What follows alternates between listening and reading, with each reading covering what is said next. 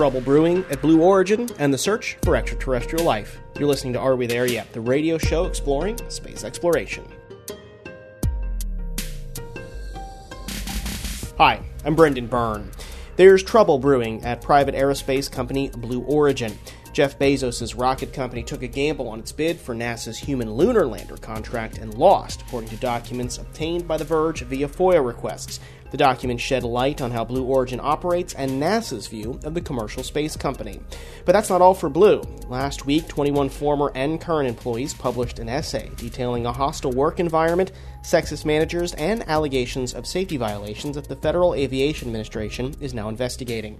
We'll speak with space reporter Joey Roulette about his reporting on NASA's souring relationship with Blue Origin and the allegations made by its employees. Then, to find aliens on other planets, some astronomers are looking for intergalactic polluters. We'll speak to a Florida Institute of Technology assistant professor to talk about his search for life in our universe and how looking for signs of planetary pollution like greenhouse gases might help us uncover our galactic neighbors. That's ahead on Are We There Yet? here on WMFE, America's Space Station. An essay penned by 21 current and former employees of Jeff Bezos' Blue Origin alleged gender pay gaps and sexist behavior by senior leaders and managers and raised concerns over the company's safety culture. In an email to staff sent by Blue Origin CEO Bob Smith and obtained by WMFE, Smith said the company is reflecting on what it can do to improve and reminded his team that the company doesn't tolerate harassment or discrimination. The news comes on the heels of some groundbreaking reporting from The Verge on Blue Origin's bid to build NASA's next moon lander, which was awarded to rival company SpaceX. Joey Roulette broke the story of Blue's bid and NASA's reaction with his reporting appearing in the online publication The Verge. He's now with the New York Times and joins us now. Joey, thanks for being here. Yeah, thanks for having me. so, uh, a recent story you published um, was based on um, a FOIA request you submitted to NASA um, kind of looking into uh, NASA's uh, thought process during this human landing system um, selection process. With these documents, what did you learn? Yeah, yeah. So I, I requested um, what's called the agency report, which is the, the report that's required, uh, you know, of agencies when a protester files some kind of protest at the GAO. So this report was, you know, NASA's official response, their first official response to Blue Origin's protest. Um, and I requested it, and uh, it was it was pretty interesting. I mean, NASA passionately was defending, you know, its Artemis program, and um, what's what's also interesting is that you know when us reporters would ask Bill Nelson, you know, about the timeline or what kind of a threat Blue Origin's protest poses to the overall Artemis program, a lot of times he would say, I can't talk about it. I can't say anything. I'm I'm prevented by law from from commenting on it because there's active litigation. Um, and I, I don't know that that that was true because I don't really I don't really think there's any kind of prohibition, uh, you know, on talking, uh, you know, on NASA's side. So I requested this report. It laid out NASA's full legal response to Blue Origin's protest. Um, and yeah, I mean, NASA really set the stakes. You know, made clear what the stakes were. Um, you know, they they talked about how this is going to delay the program, and you know, it, it while it is you know, just a delay, a delay could turn into something more catastrophic. It could erode political support, and ultimately, it could lead to a quote shelved mission, and, and that's what the attorneys wrote. Um, but yeah, several several pages of legalese, and that I won't specifically get into here. But yeah. And, and we appreciate you going through it for us. so, Joey, take us back. I mean, you know, why is Blue Origin protesting this selection. What do we know about the process and, and Blue Origin's thinking through this? Yeah, yeah. So there's a number of theories as to why Blue Origin's Blue Origin's doing what it's doing, um, but it really just wants to get its way into you know an, what's really an iconic program, one of NASA's most ambitious programs since the Apollo era. Um, and, and this particular program is its first effort to procure an, actual human lunar lander uh, since 1972. So, um, but but yeah, so Blue Origin is is really trying. Blue Origin is really trying to you know squeeze its way into this program, um, and they they you know they're they're fairly new. They haven't done a lot uh, of the same things that SpaceX has done. They have yet to reach orbit.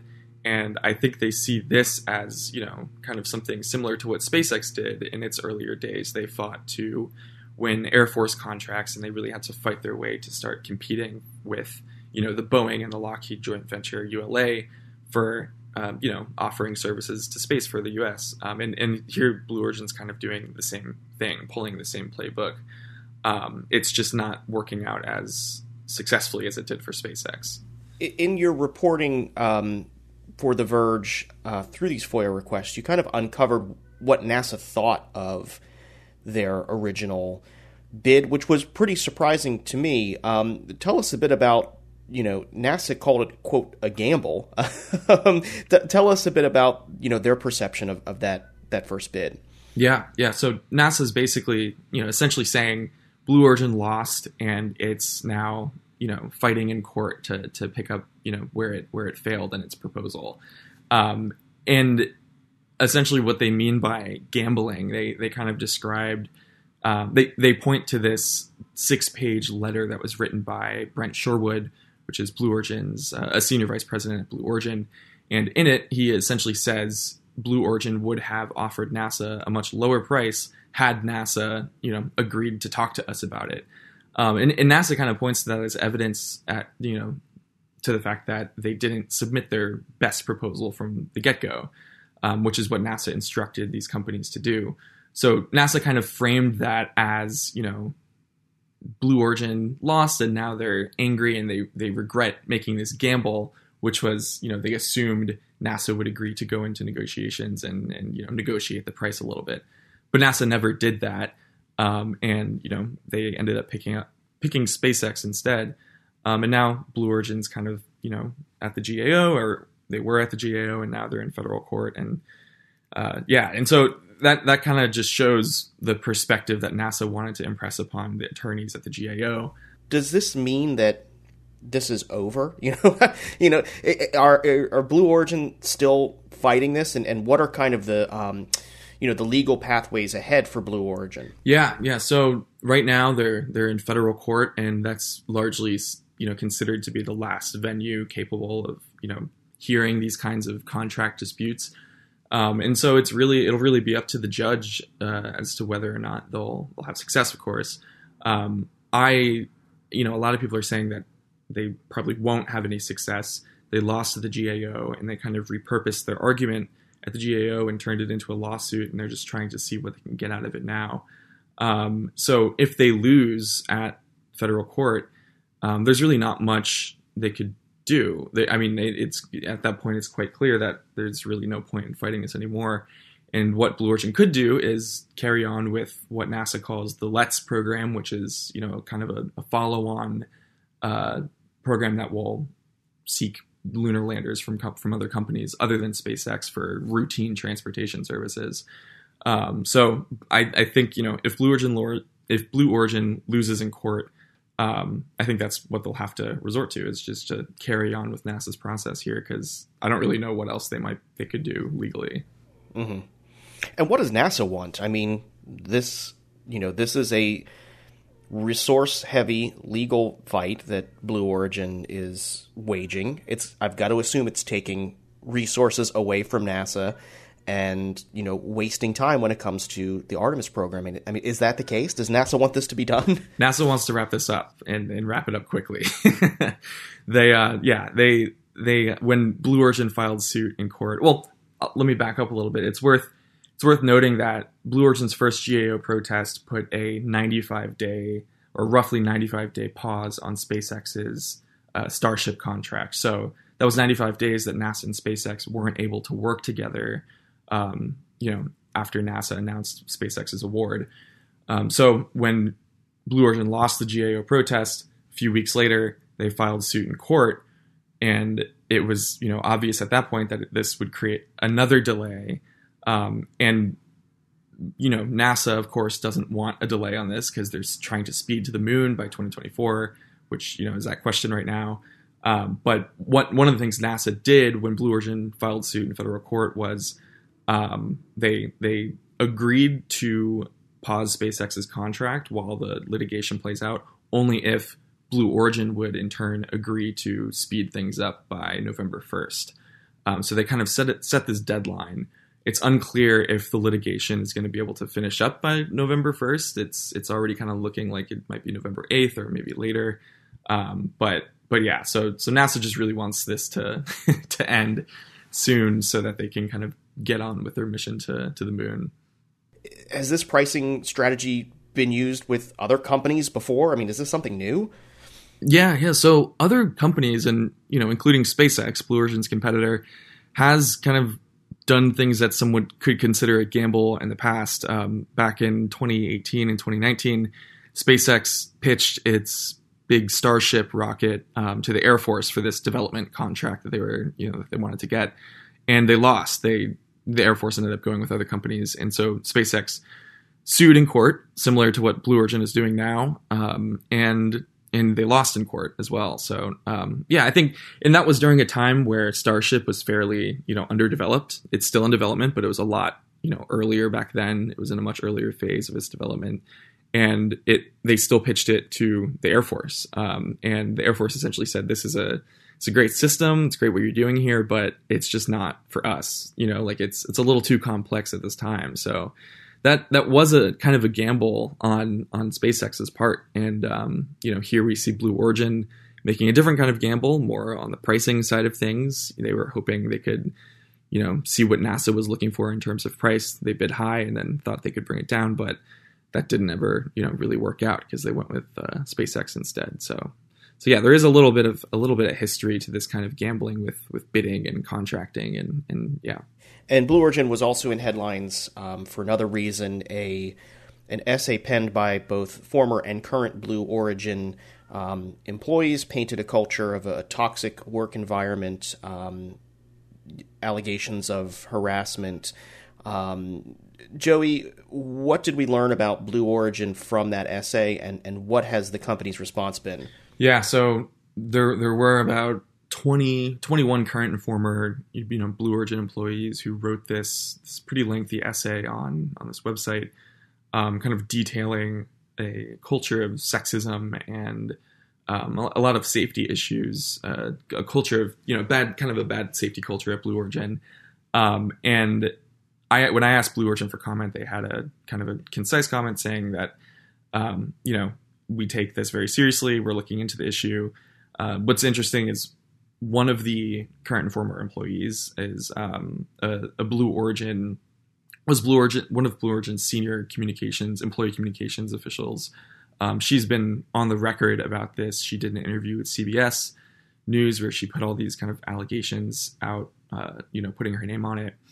And Blue Origin said that um, she was fired in 2019 for issues related to ITAR, which you know are export control laws and for sensitive technology. Um, and uh, Alexandra, um, she pushed back on that, saying that's that's you know essentially saying that's not accurate. That's not that was not the reasons for my departure. I, I was fired, but that really has nothing to do with it. So there's there's kind of a weird disagreement there. Um, but but yeah, I, and according to the Washington Post recently. Um, Blue Origin apparently fired one a, a senior official um, in light of these allegations.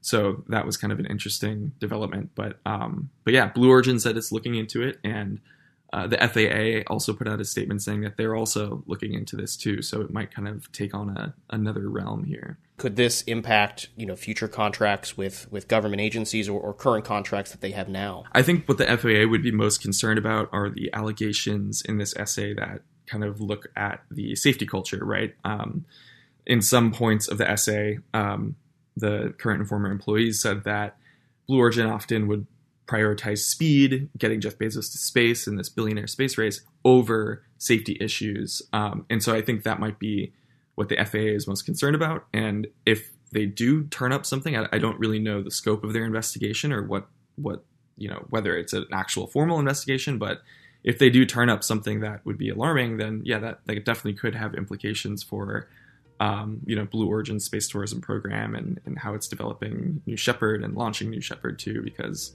uh, you know the FAA's role is to protect public safety in the in the event of a launch. So we'll we'll see what what you know they turn up and, and what they're looking at. Still to come, searching for intergalactic polluters. That's ahead on Are We There Yet? Here on WMFE, America's Space Station. You're listening to Are We There Yet? here on WMFE, America's Space Station. I'm Brendan Byrne. To find aliens on other planets, some astronomers are looking for intergalactic polluters. Florida Institute of Technology assistant professor Manasvi Lingam is searching for life outside our planet. He's also the co author of the book Life in the Cosmos From Biosignatures to Technosignatures. And I'll start with a, a what I think is a relatively easy question, but I'm sure it's not. How do we find life in the universe? well, I mean, that is really the million dollar question, or rather, I should really say the billion dollar or even trillion dollar question. Um, there's many different avenues, you know, where whereby we can try to find life in the universe. Um, there's broadly speaking two different ways. One is to actually go to the target where you're interested and look for life there. So this could be done, you know, by sending robotic spacecraft to Mars or to Europa or to Enceladus or any of the targets in the solar system, and perhaps in the distant future, even to targets outside the solar system. So that's the first avenue. And the second avenue is that we use telescopes and we collect light from far off distant planets.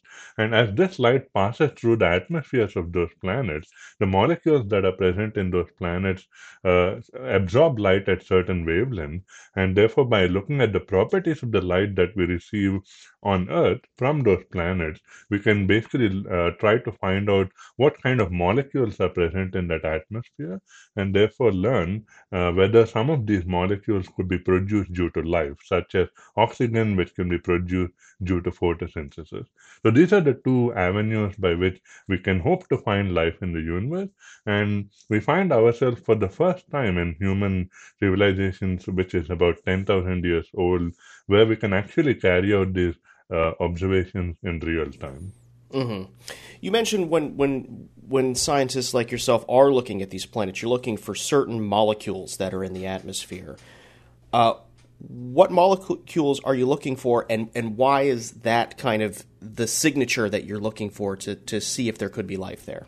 This is actually quite a matter of um, this is something that's you know been developing very fast, and this particular field is known as biosignatures, with the with the name being you know self-explanatory, with the bio indicating the biological part, and the signature indicating that it's a trace, a marker of, of life.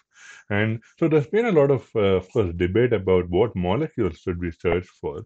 So one of the most well-known ones, and in some ways the canonical uh, molecule that comes to mind, is oxygen, and that's because of the fact that the vast majority of Earth's biomass, it's something like 70% by weight, is made up of, of plants.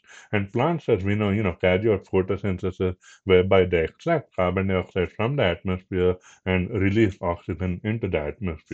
So oxygen, as it turns out, builds in the atmosphere to significant levels on Earth, you know, uh, largely as a result of this kind of biological activity. So therefore, it's been theorized that we could look for um, oxygen on other planets as well. And another gas that uh, molecule that comes to mind, which is very relevant, is the gas methane. So methane can be produced through some non-biological processes as well, and this is true to some degree for oxygen as too. Uh, so, but then one of the major uh, channels through for which uh, through which methane is produced is actually this small microbe uh, called methanogens, which you know also happen to inhabit the stomachs of many uh, herbivores such as cows and so on. So these uh, particular microbes release methane into the atmosphere, uh, owing to which again methane is one more example of a gas, a molecule which happens to be produced largely by life on Earth. What what about the idea of and I've heard this uh, quite recently in the discussion of searching for life elsewhere in the universe, this idea of technosignatures. Um, what what are these, and and how can this help you pin down uh, where there could be evidence of, of life elsewhere? Yeah, that's a great question. So. Um, so technosignatures is a relatively new field. Uh, I mean, new term. It was coined by one of the pioneers in this field, Dr. Jill Tarter, who served as the basis for Carl Sagan's famous novel and the film that was made out of it called Contact. So earlier we used to call it SETI, which is the search for extraterrestrial intelligence, and of course it came to be known as technosignature, which um, which really makes sense because just as um, microbial life and other non-technological life produces certain kinds of uh, signals and signatures, as we discussed, oxygen and methane being two examples. Uh, one can also have intelligent life uh, of the technological kind, also leaving traces of that technology in, in, many different ways. Now, that's essentially what is called technosignature. And let me just start with the most common example of such a technosignature, which of course has been around for 60 years, is this idea that we, we can search for radio signals on other planets as well. And that's because of the fact that, uh, you know, humans use radio technology very extensively uh, for the purposes of communication and many other reasons. And likewise, one could argue that if there were other extraterrestrial intelligent beings out there, they could also use radio technology and they could beam these signals to Earth. So that's one example, of course, of a technosignature. Another one, you know, which I and some of my colleagues have worked on is to, again, look at the atmosphere, but instead of looking at gases which are produced through biological activity, to look for gases that are produced specifically because of technological activity. And one of of the most notorious ones on Earth is the well-known chlorofluorocarbons, which were, uh, you know, which were very uh, important in the 80s and 90s, and then the Montreal Protocol was put into place because these gases were destroying the ozone layer and so on. So these chlorofluorocarbons also absorb light at certain wavelengths, and they therefore leave imprints in the light that we receive from those planets, and therefore we can look for uh, signatures of these chlorofluorocarbons or, or for example, also of course the radio signals that I mentioned, uh, with both of which are technosignatures. Mm-hmm. So you're saying in order to find other life in the galaxy, we should probably look for other polluters in the galaxy, right? so this is um, this is actually quite a fascinating thing that uh, you know people have gone back and forth on, which is that if you were to have some kind of um, um, you know, uh, some kind of a technological species which happens to, you know, be living a very quiet and sort of sustainable lifestyle, then it's conceivable that the technosignatures that it produces may not be so distinct. For instance, they may opt not to, you know, broadcast very strong radio signals and thereby give away their location. Or they might choose not to pollute the atmosphere because, again, that could be a problem. So on the other hand, there could be some, you know, which happen to be um, more, um, you know, more easygoing in a sense, and which are willing to, you know, broadcast signals of, of various kind.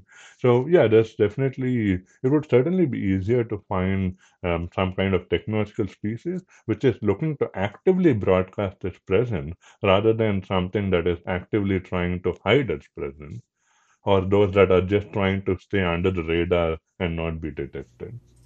Mm-hmm. Uh, tell me a little bit about, uh, Professor, some of the new telescopes that are coming online, like like the James Webb Space Telescope.